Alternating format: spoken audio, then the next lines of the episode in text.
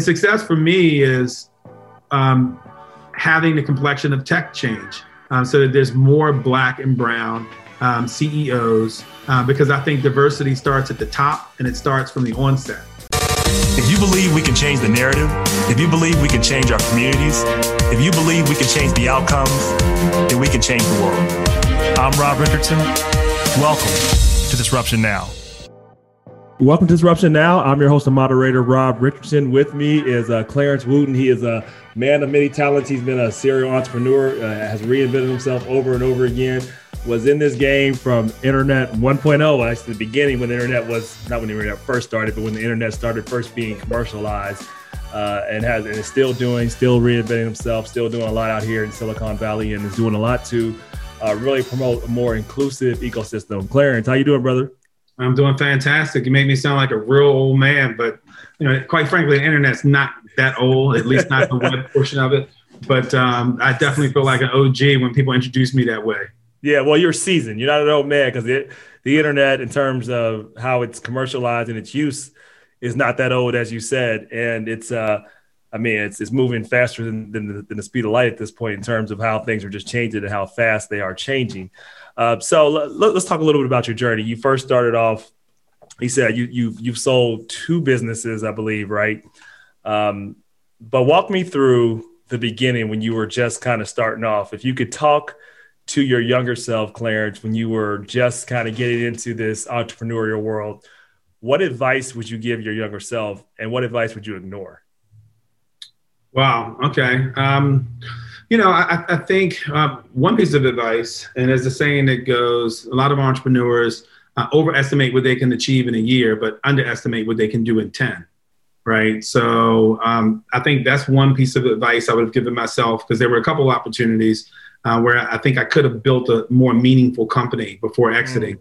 Um, but you know things weren't moving fast enough for me and quite frankly you know company building is a marathon it's not a sprint right? Uh, and I, I, think I would have started investing more earlier, um, you know, uh, uh, because of how the internet's taken off. Companies can go from zero to, since we were just talking about Clubhouse, Clubhouse in 12 months. And yep. so I've, I've, had lots of opportunities to to be angel investors in in companies that became these unicorns, got to a billion dollars in valuation, and I wasn't thinking like an investor. I was mostly thinking like an entrepreneur. So I, I would probably do two things simultaneously, a little bit mm. more of both. Um, uh, uh, and it's and it's probably so many more things I would tell myself, but um, uh, you know, we could probably take the whole show up. Yeah, um, just just on those. Well, I want to talk about that. One point you said, thinking like an entrepreneur and not an investor. What's the difference between those approaches, and how do you kind of think about those as a business person overall? Yeah, well, when you're an entrepreneur, you really are an investor. You're investing in you, right? right. Um, um, but you're an investor who's not diversified because you know when you when you go out to build your own company, all of your resources, your capital, your focus is on that, like a laser, which is what it should be. Um, but if the company isn't successful um, and you've spent five years, then you, you you were not a diversified investor. But when you're an entrepreneur, you're typically in circles with a bunch of other entrepreneurs who are on that same journey. And so, really, the smart play, uh, if you can, is to find a way to invest in some of the entrepreneurs that you're in that journey with, especially in, if you're in a space like tech, because one of you is going to make it. Um, you know, almost like being in the minor leagues, right? So you're in the minor leagues, you're playing baseball with a bunch of other players. You guys don't really know who's going to get called up but if you could invest in each other, so that one guy who becomes gets called up and becomes Albert Pujols, um, you get a piece of his salary, right? So, so that's that's kind of the analogy that I'm using um, because you're kind of in that mix uh, with other entrepreneurs doing exciting things, and you know you're not the only one that has the greatest idea. And even if your idea is successful, um, you know you you might just end up being you know an average major league player versus somebody who becomes the, the next Babe Ruth, who, who, you, who you knew back when. And you could have been very easily put 10K into what they were doing or less. And that 10K might be 10X um, right. what you've made as an entrepreneur. Yeah, that's, that's awesome advice. What do you, what advice would you ignore? Advice that you thought that maybe yourself at the time was great advice, or advice you just received from others that uh, you didn't know was horrible advice, but now with your experience, I, I didn't call you old, but the seasoned experience you have, uh, that you know, like you have, you have some, you have better perspective now. What advice would you ignore? Yeah, I mean, I had advice that I, I ignored pretty early, and it, believe it or not, the advice came from my dad. You know, I can um, believe it. Yeah, is your dad an entrepreneur? Well, he was an entrepreneur, and I'll, I'll talk a little bit about that. Um, which is the, which was, but but no. So so that advice was always own fifty one percent, mm, right? Okay. Um, um, that way you always have control. Now I can see why he'd say that. That makes sense. I can see. I, I, can see. I totally got why he said it. And, and but once I really understood that um, when you're an entrepreneur, I mean, there's two types of entrepreneurs. There's small business owners, right, which they kind of need control. Um, and then there's entrepreneurs trying to change the world. They're trying to get the scale. Like Mark, Mark Zuckerberg doesn't own 51% of Facebook, but uh, so that's you know um, percentage ownership is not the biggest control lever for one. Uh, and your goal is to turn a grape into a watermelon right? So I can own 100% of a grape, but that's not nearly worth as much as 20% of a watermelon. Um, but in order to get that grape to watermelon scale, I'm going to have to raise capital and bring in other investors along the way. So I might sell off 20% of that grape to get the capital I need to turn that grape into a plum. And then I sell 30% of that plum off to get the capital I need to turn it into, you know, a grapefruit en route to becoming a watermelon. And at the end of the day, I own 15 to 20% of that watermelon, but that watermelon is worth $500 million. So, so my stake is worth $100 million when I could have owned 100% of a grape that was only worth, you know, maybe, maybe $3 million. Right. Right. So um, just understanding leverage and understanding, you know, how to leverage other people's time and capital to get to scale. And so, um, and, and that doesn't happen when you are trying to maintain 51% ownership. Yeah, that makes sense. Uh, so what do you think as you as you're working to be a company because it's a hard balance the the short term trying to live day in and day out and then if you have a business this is assuming you have a business that is scalable that can scale how do you figure out that what's the best way to kind of measure that balance to make sure you can get to that level like what's the what's the central most important if we had to say what's the what's the most important essential skill set for a founder to have to become scalable at that level to really go to the next level? Yeah, I mean, you know, I, I think uh, first, first a couple things. Market size is is almost everything. So if you're building a business to go after that has a very small market size, uh, it's, it's even if you do get the scale, it won't be you know venture fundable because if the the industry is only a fifty million dollar market, uh, you know, and you bust hump to get to 100% of that market, which no one ever does, right? You, you can only ever have a $50 million business. But if it's a $50 billion market uh, and you only capture, you know, a small portion of that market, you can still have a billion dollar business. So that's the first ingredient. Uh, the next thing, as an entrepreneur, I think you got to recognize that you are an investor. You're not just an entrepreneur. Um, um, and you're a shareholder in your company. And so, very rarely does the skills that was required to go from idea to company and get it to that first 10, 20 million dollars in revenue are the same skills that go from 20 million to 200 million in revenue. And you got to recognize that that might that might not be your skill set, right? Um, but it doesn't have to be. Uh, as the founder of the company, you're the largest shareholder. You you want to maximize your shareholder return. So you know if the company if you get it to 20 million and you realize that it takes a different type of person who couldn't have, who couldn't have done what you did to go from zero to 20 million uh, to now fly that plane and get it to 200 million then you should gladly maybe take step back, take on a role of chairman or chairwoman, and and have that person scale your company. Um, and you, will learn a lot in that process and be a lot happier. And at the end of the day, you'll make a lot more money. So I, I think just really being self-aware and understanding that you are a uh, a shareholder first and foremost um, before you're an owner. I think that I think the word you said that really sticks out is about is, is self awareness, and uh, and I believe most people are not self aware. I think it's very hard to be self aware because it requires a level of brutal honesty with yourself that most people are not comfortable having. Do you have a do you have any methods to help yourself become more self aware? Like, how do you go about becoming uh, more self aware? Methods to becoming more self aware. You know, I, I think that it kind of happens over time I mean, yep. I, I know that I love the startup process. You know, I love going from idea to 30,000 feet. I'm a guy who's going to assemble the plane and get it off the runway and get it airborne. Um, but I don't necessarily want to fly the plane for 10 years, right? While, yep. while it's scaling. I, I would, you know, uh, and so I enjoy that, the art of the start, right? Uh, mm. and that's really where the biggest value is created. Um, and so if you understand that about yourself, um, and which is part of the reason why I started a venture studio, because it, it enables me to roll up my sleeves, co-found companies with with black and brown entrepreneurs of color, um, and help them fly those fly those planes and get them airborne as either a pilot or co-pilot, um, and then monitor it from air traffic control and just get a bunch of planes up in the air, of which I have you know, or my team has ownership in those planes. And then when it's time to land those planes, because a big company wants to buy them, um, to sort of then get involved again because I have some experience there too. And ultimately, you know, I think that's makes me happier and is a bigger way for me to personally build wealth um, because it's what I like to do. So you see yourself. So the venture. Let's let's talk about what you're doing right now um, with the venture studios. What? How are you guys? What? What's your mission? And what does success look like for Revitalize Studios five years from now? Yeah, so so Revitalize, our mission is to change the complexion of tech by building breakout startups with Black founders and diverse teams.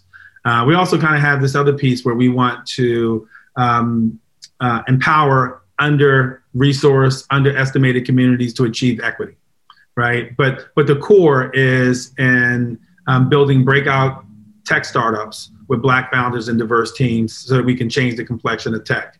Um, and uh, so, so really, that's that's what we're all about. So a lot of people wonder, okay, so what's a venture studio versus a venture fund? Um, I think movie studio is a great analogy, right? So as you can make an independent film, and you're an independent filmmaker, and you go through all the trouble of you know putting it together and trying to get distribution, or you can pitch a film to a studio like a Disney or Warner Brothers, um, and they'll take your script and work with you and turn that into a film, and you'll get a piece. Um, uh, and so that's more of the venture studio model. We, we, we aren't just investors; we are co-founding co-founding company builders.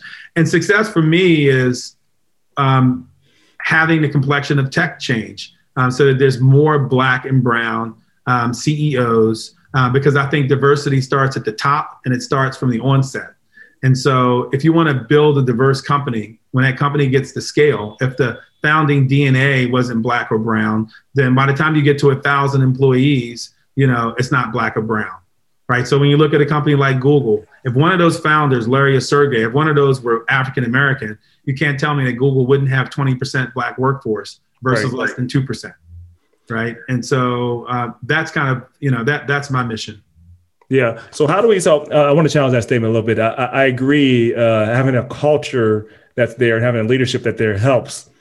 Sometimes, though, having people at the top that are different, sometimes they the, the, it becomes the exception to the rule, but sometimes it reinforces the old rule. So because like you know, sometimes it's harder for people if you're at the top of a company because if it's, if it's just you like I can tell, I was chairman of the board at University of Cincinnati, and I think I, I believe I did a lot there. But it's also very difficult if there's not a system in place. So how do you balance that out between obviously being a black person, knowing the systemic challenges that are there, but then figuring out a way to move your company forward that's intentional and inclusive um, in a way that actually gets that accomplished? Because it can be, it can be. Uh, I hear you, but I think it can be very difficult too. Like, how do you balance those two?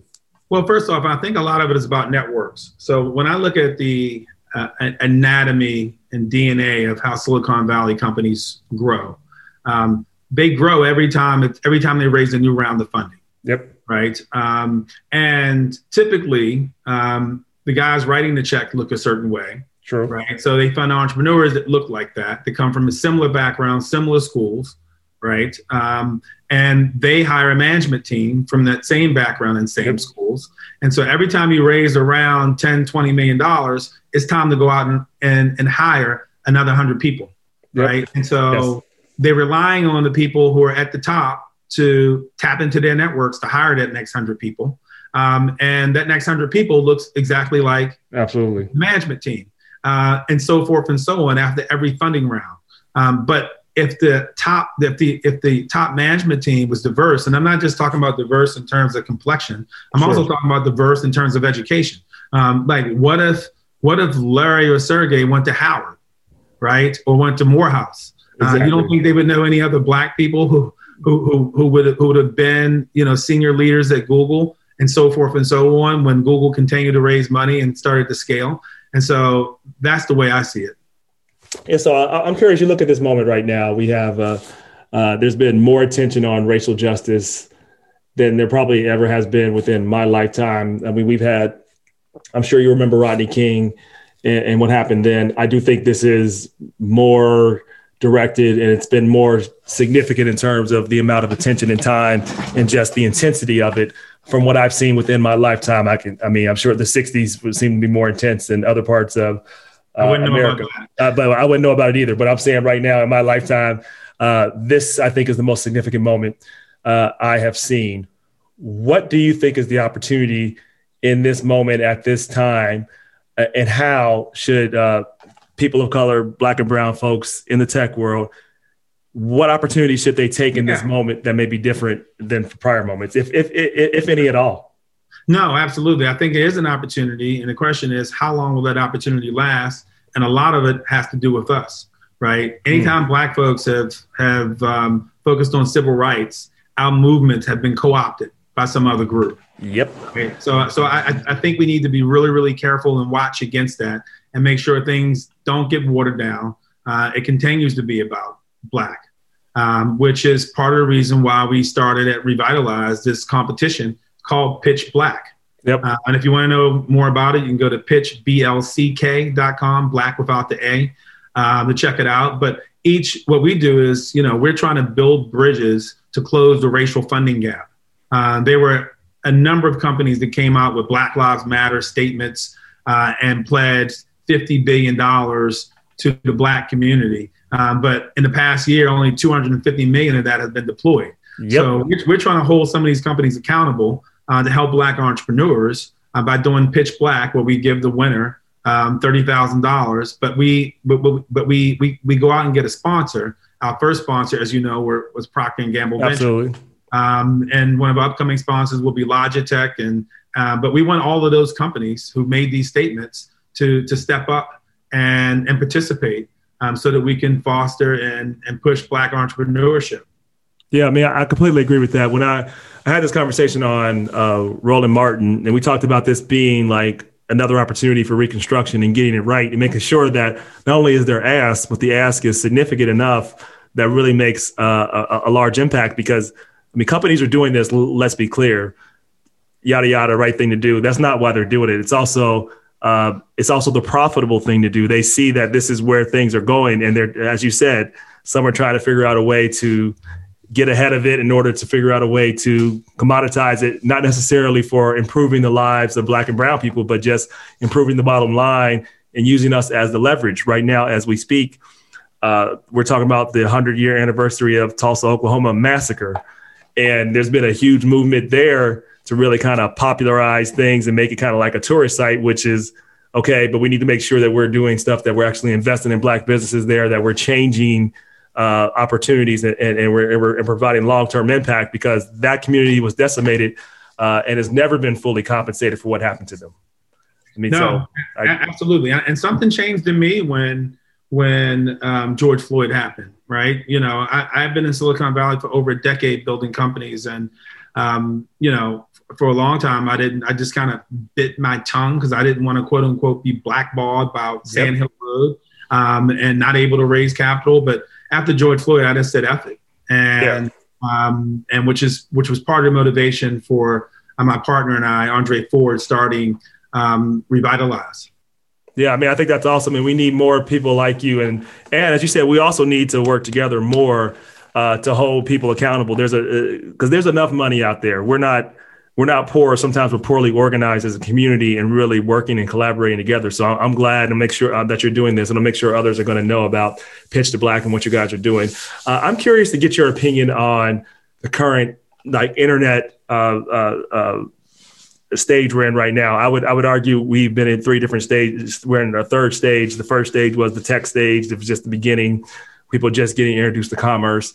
The second stage is where we are right now, uh, but I believe we're moving uh, to another stage, the decentralization, the Facebook, the Googles of the world, this decentralization. And now what you're seeing with the blockchain and just the kind of decentralized uh, and, and, and the, and the uh, you know, blockchain and all the technology behind that. What do you see in the coming years, given that you've been involved in, in Silicon Valley for a while, for a while, what do you see as the opportunities and maybe the points of caution with with with blockchain technology as we move into internet, what I call internet 3.0, what a lot of people call internet 3.0.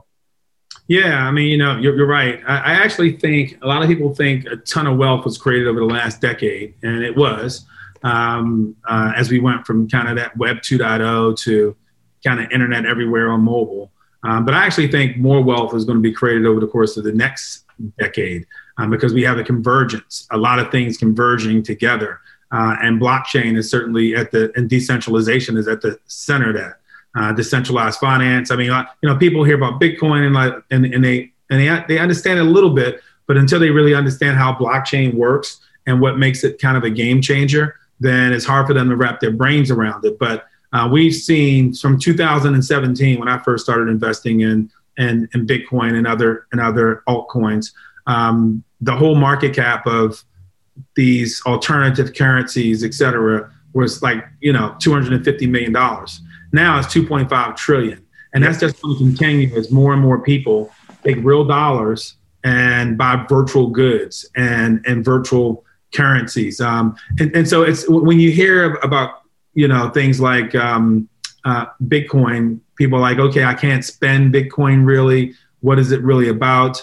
Um, and then you hear about Ethereum, which is um, it's a protocol, um, yeah. but yet you know you, you still buy a token. Um, you know it's you know Bitcoin is like gold, Ethereum is like owning Microsoft stock. Yeah, exactly, and people don't understand it. To your point, Ethereum is like another part of the internet. It's like where apps are built on right. with blockchain technology. People don't understand. Like they think it's not just the fact that you can spend money and people value it, and they do it's a whole nother level of applications that are put on top of it. Yeah, and, and then and then there's a bunch of decentralized finance companies like Compound and uh, et cetera. Uh, you, you can go to DeFi Pulse and, and see those, and some of those tokens are taken off. And then you got you know Chainlink, which is an Oracle. I mean, it's it's, it's we're, we're in the matrix really. Yeah, we, we are we, we are in the matrix, and I, and I do when people tell me like I'm as I think you know I'm in the NFT space. We started a. Uh, uh, a, a, platform, a minting NFT platform uh, for diverse artists, collectors, and social impact art.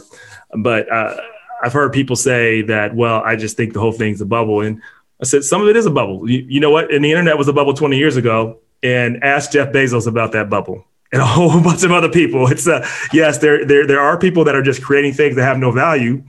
So your goal should be figure out those who are creating value and invest in them. That's what you should do. And even bigger than that, even bigger than that, buy and hold, right? Because yep. I had a ton of Amazon stock in 2000, right? I had sold my company in 99. I had a ton of Amazon stock in 2000. Oh. When the bubble burst, I got out of all my dot com stocks, right? Um, and so, so yeah, you know, um, blockchain is going to be very, very similar. But um, that's a great lesson that you that, that you had in that. That's a great lesson, Claire. Sorry to interrupt you, but I think people need to hear that, right? You've been very successful, but had you had you held on to stock to Amazon, just one stock, right? You, have been very successful, but you would probably be enormously more successful had you held on to that stock and not panic in the middle moments. There are going to be down as you see crypto's going down. There's going to be downturns. It's just it's part of it. it well, if, if you look at the charts from from Bitcoin's inception, um, it would go way up and then go way down, way up and go way down. But that that cycle started, and it, it was usually in a three-year cycle. That cycle started with Bitcoin at less than one cent, and now it, it went way up to sixty thousand, and then down to thirty-two thousand. Um, the next way up is probably going to be one hundred twenty thousand. Yep. So hey, uh, definitely stay in the market uh, invest, like you said, be, you said that earlier, be an investor. And I'm to, I I need to do that more as I found my company. You find yourself, you put everything in there. You probably should put more into investments that you would like. I understand these investments uh, and I understand how Ethereum works and we should put money aside and things that we're investing in as we are growing. Not to say you're, uh, you don't believe your company will be that next level, but your, your companies became very successful, but you also could have been, and you still have been a very largely successful uh, investor, but you could have been more had you had you had had you had that mentality. All right, so I kind of go ahead. No, no, I was saying no, I was disagreeing with you. So, all right. Uh, so, rapid fire questions. I, I, I, love to ask people here. So, you have a uh, committee of three, living or dead, to advise you on life, business, personal. Who are these three people and why? Wow, that's a really interesting thing. A committee of three, living or dead. Um, Could be a um, mixture thereof. Okay. Well, Jesus Christ would be one. That's a good one. okay. Um, what would you ask Jesus right now? You hear. Boom. Um, you know, uh, just you know, keep keep keep me mind, body, soul balance. Right. He would be a spiritual advisor. Um, um, you know, uh, I think I would focus on that there because I, I, I, believe in those things. You can have all the money in the world, and if your mind's not right, if your spirit's not right, yep. Um, you know, um, you won't, you know, you won't enjoy it, and you won't get the most of your time here. It'll come crashing down one way or another. If it's not financial, it'll be spiritual. If it's not spiritual, it'll be physical. It'll likely be a combination in some way of all three. I agree with you. That's right. Um, uh, um, you know, maybe Reginald Lewis. Okay, that's a good one. Okay, so you know, I, I, read a book about Reginald Lewis. He's also from Baltimore. I'm originally from Baltimore. It's called "Why Should: White Guys Have All the Fun." Yep. Uh, when I was young in my career, and you know, it it totally, totally, um, it was transformative um, because you know you can't be what you can't see, and he was a brother who was doing it um, uh, at a much, much bigger level. He was the first black billionaire uh, in the in the early '90s, late '80s um, pretty much when he bought Beatrice Foods. Yeah, yeah, I'd, I'd like to get his perspective because I, I, feel like he was ahead of his time. Um, and you know, the last one is interesting. It's I don't really have one that comes to mind as clearly as the first two. Okay. Um, um because yeah, um, it could be two. If you got two, that's good. That's yeah, let's, let's, go with those two for now. Okay. I'm sure I could have chose. I'm sure number three would be, you know, also incredible, but I would need more time to think about it. Oh no, no problem, no problem. All right, when, when's the time you failed, but it seemed like a failure at the time, but later on it became really a good learning lesson and helped set you up for greater success? I, I failed a thousand times like that, but but you know, whenever you're whenever you're doing a startup, yeah, um, yeah, you know, you got to. What realize- stands out? What stands out? What particular moment stands out? Though there's got to be one or two that really like, okay, this moment was like, man, this was All. Right. Well, so here's here here's an example. Um, it might be a little controversial. So I, I, I like a, controversial. This is disruption now. Go. Of course. Well, you know, I, I did a startup called Arrived, um, and I moved to Silicon Valley. Moved my entire team to Silicon Valley in late 2010, and um, we launched on stage at TechCrunch Disrupt. Um, and you know, I'd already had some success as an entrepreneur, so I figured we would be able to go to the VCs on Sand Hill Road and raise money easily. Um, you know, at least get a Series A done. Um, so I was confident that we would be able to continue to pay payroll. We had raised maybe a couple hundred thousand bucks um, to, to get the company to where it was, and I thought we had you know enough traction to do that, and we couldn't raise the money. Um, and we couldn't raise the money. Um, you know, and that, that's the challenge of being black in America. You don't necessarily know. Could you not raise the money because your stuff wasn't good, or because you're not? Could you not raise the money because you weren't the right hue?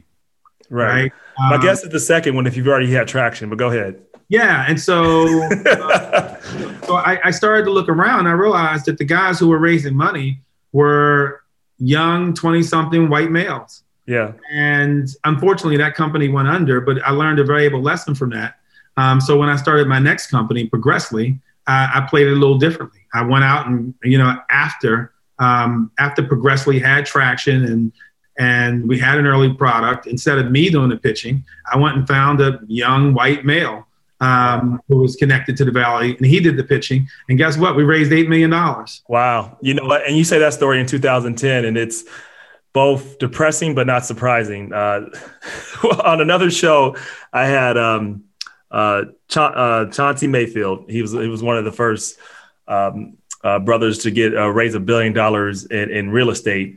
And he, he he he had a similar tactic. Like they would go in and have the real estate just about closed, and the deal be done, and then they see that uh, they look on paper, recognize that was a black college, or see him in person, and then not do the deal, not do the deal. So finally, he just started.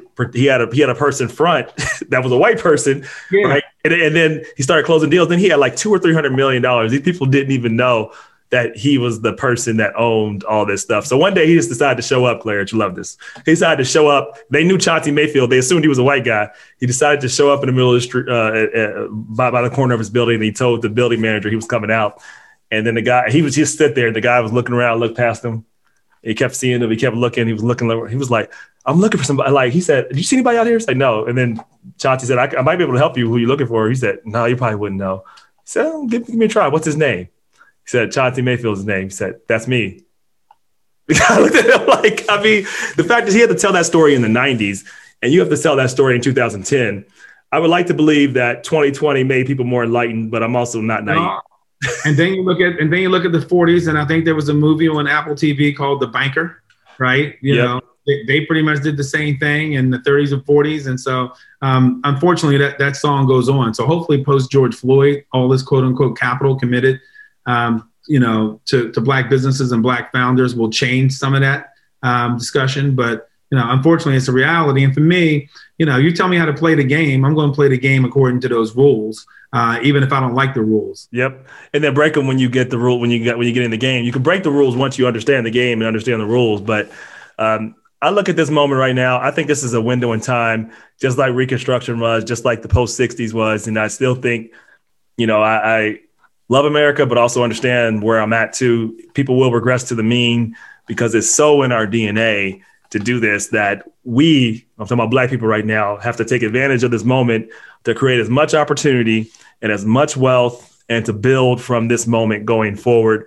Uh, that's what I think. Yeah, and, and to be vertically integrated. I mean, one of the yep. things I love about Tyler Perry is that he built an entire studio kind of his way um, um, outside of Hollywood in Atlanta um, and knows his market. And so we're, we're trying to do something similar with, with Revitalize. And you guys can do that through crowd. You talked about through crowdfunding. I know you're talking about talk a little Correct. bit about that's a great point because we didn't talk about this moment right now that of crowdfunding and, and, and, being able to invest not just in you know just like in 2010 you, you didn't have many other options now you would have the option to go out and go crowdfunding with people that understand who you are and you can just like a campaign go out there and build talk about what you see as the opportunity with crowdfunding going forward and what you yeah, guys are so doing in that moment well, that's what we're doing at Revitalize. Um, you know, we, we want to democratize. I mean, it, it's not only the entrepreneurs um, you know, for, who, who, are getting wealthy in Silicon Valley um, when they get funded.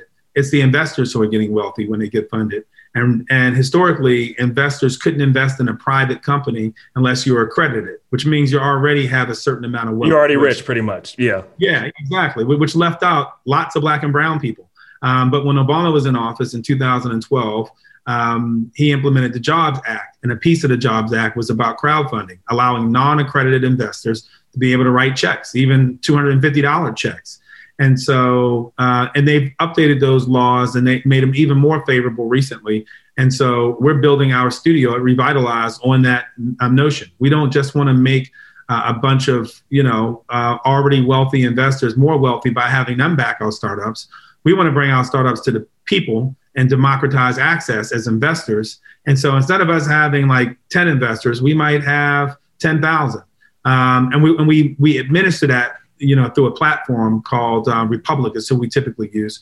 Oh yeah, um, Republic's great. Yes. And and yeah, and so but ultimately um, it allows our people to become investors. And so when when we create these you know black CEOs who are, who are running black billion dollar unicorn startups, um, out you know those, those earliest investors who do the best um, will be people who who look like the founding teams they're supporting.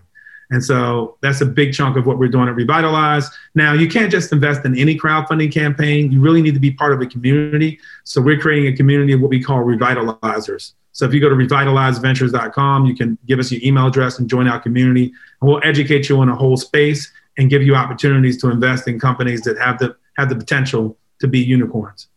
That's awesome. We love to work with you on that to get more people connected to what you're doing. I think it's great work, and it makes it, it makes all the sense in the world. I mean, there's we have to look at ways to. Hold you to that. Oh no, oh, don't worry. I, I, I, will definitely follow up. You, uh, we, we will definitely work together on that because I, I think it's so important for our community. Uh, I've been involved in a long time trying to find ways to change constructs and, and, and really ch- uh, have a collective impact. And I've come to the belief that while it's important to it's important to make sure you hold government accountable, that you understand what's going on and you vote. Uh, nobody's coming to save us. Like there's there, there's superheroes are for the comic books. we have to collectively come together and save ourselves because no, nobody's coming. Like at the end of the day, it's not going to happen. I'm not saying don't get involved. That's not what I'm saying. What I'm saying is that by itself is not going to resolve all the issues for us. We have to get involved, make sure we vote, and most importantly, and collectively organize. And that and, and that means more than just uh, voting for people. It means also investing in each other. I mean, so I think what you're doing is so important. Absolutely, and I, I appreciate that, bro. And I and I, have always subscribed to that, right?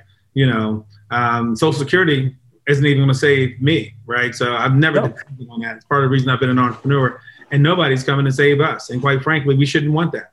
No, look, I, I agree. I mean, and, and it's not going to happen anyway. So you might you might want it, you might think it's a good idea. I don't care what the model looks like. It is not going to save us. It's just not going to work. Um, all right. So another question I like to ask is a controversial one. What's an important truth you have or conviction that very few people agree with you on? It's a hard question on purpose. That very few people can agree with me on you know, I'm an agreeable kind of guy, right? You know, what I say is pretty logical. Most people, right. except for my kids, half the time. Um, but but um, let me let me think. A truth, a conviction that very few people agree with me on. Can you give me an example? What's I'll give you my example. So um, most people like to believe that they are good people. Uh, collectively, I would say human history and science say that that's not true. Uh, the truth is, it's it's it's easier than you think to become Nazi Germany. Like people look at Nazi Germany like, oh my God, how could that happen? My question to people is, how can you not understand how that could happen? And it's because people are uh, easily influenced by crowds. People lack real self awareness, almost collective, uh, almost almost without exception, because it's very hard to become self aware. Uh, Robert Greene, one of my favorite authors, says this about uh, in his in his book, The Laws of Human Nature. His first law is about the law of irrationality. The first rule of, uh, of becoming rational is to recognize that you are irrational. Again, people like to believe that they are rational, that they're autonomous. The truth is, you're not as autonomous and as rational as you think you are, and you have to work night and day to make sure you're fighting against your own irrationality and your own biases in order to be that good person that you hope to be. That that's my fear. Well, I, I put it this way. Um, when, when, here's one. When I first got to Silicon Valley, there was this whole thing going around um, that Silicon Valley was a meritocracy, right? Meaning you you excel based on your own merits. Um, and uh, I, a lot of my you know white friends or you know um, very educated friends believed that to be true. Um, they weren't black, obviously, uh, but they, they they believed that to be true. Um, and now, now those same folks understand that it's not true. And, and part of the reason why they believed it to be true is because Silicon Valley is, even though they think it's diverse, it's not diverse, it's international, no. right? It's, it's, That's it's, correct. It's international, but it's not diverse. Um, and you could come to America from India, um, you know, with a strong tech background and make it in Silicon Valley than you can if you can come from than if you come to Silicon Valley from East Baltimore with a strong tech background, right? Because they're they're baked in biases of people who write the checks um, that a person from India is is is more likely to be a successful tech founder and, and, and technical person than a person from East Baltimore who's brown. And so Silicon Valley by no means is a meritocracy. And I think uh, George Floyd showed us that America is certainly not a, a meritocracy. Um, but um, yeah, so that was it. Yeah, no, that's good. Final question. You have a billboard or a Google ad to be 21st century that has your theme or saying. What does that say and why? 21st century to be theme, a big billboard or a Google ad. Um, it, you know, it would be about becoming a revitalizer, right? Because uh, I think that's how we change the complexion of tech, and and we got to do it in a vertically integrated way, right? The money needs to come from people that look like us and allies. Um, you know, and the, as if we when we when we can prove that we can invest in us and build things at scale. You know, I talked about turning grapes into watermelons. Um, you know, everybody can get a piece of that watermelon, right? We just got to focus on getting it to a watermelon. Um, and certain of us, you know, some of us know how to do it. Um, uh, and I feel like I'm one of those people. Um, but it takes a community um, to do it together. And so it would be about going to revitalizeventures.com, giving us your email address. We're getting ready to launch a new website that really speaks to this um, and becoming a revitalizer. All right, Clarence Wooten, uh, we're definitely going to, I can tell you, Disruption Now will become a revitalizer. We'll talk about how we do it. And we look forward to seeing all the great work that you will do. Clarence, thank you for taking time to come on the show. Thanks, Rob. It's been great.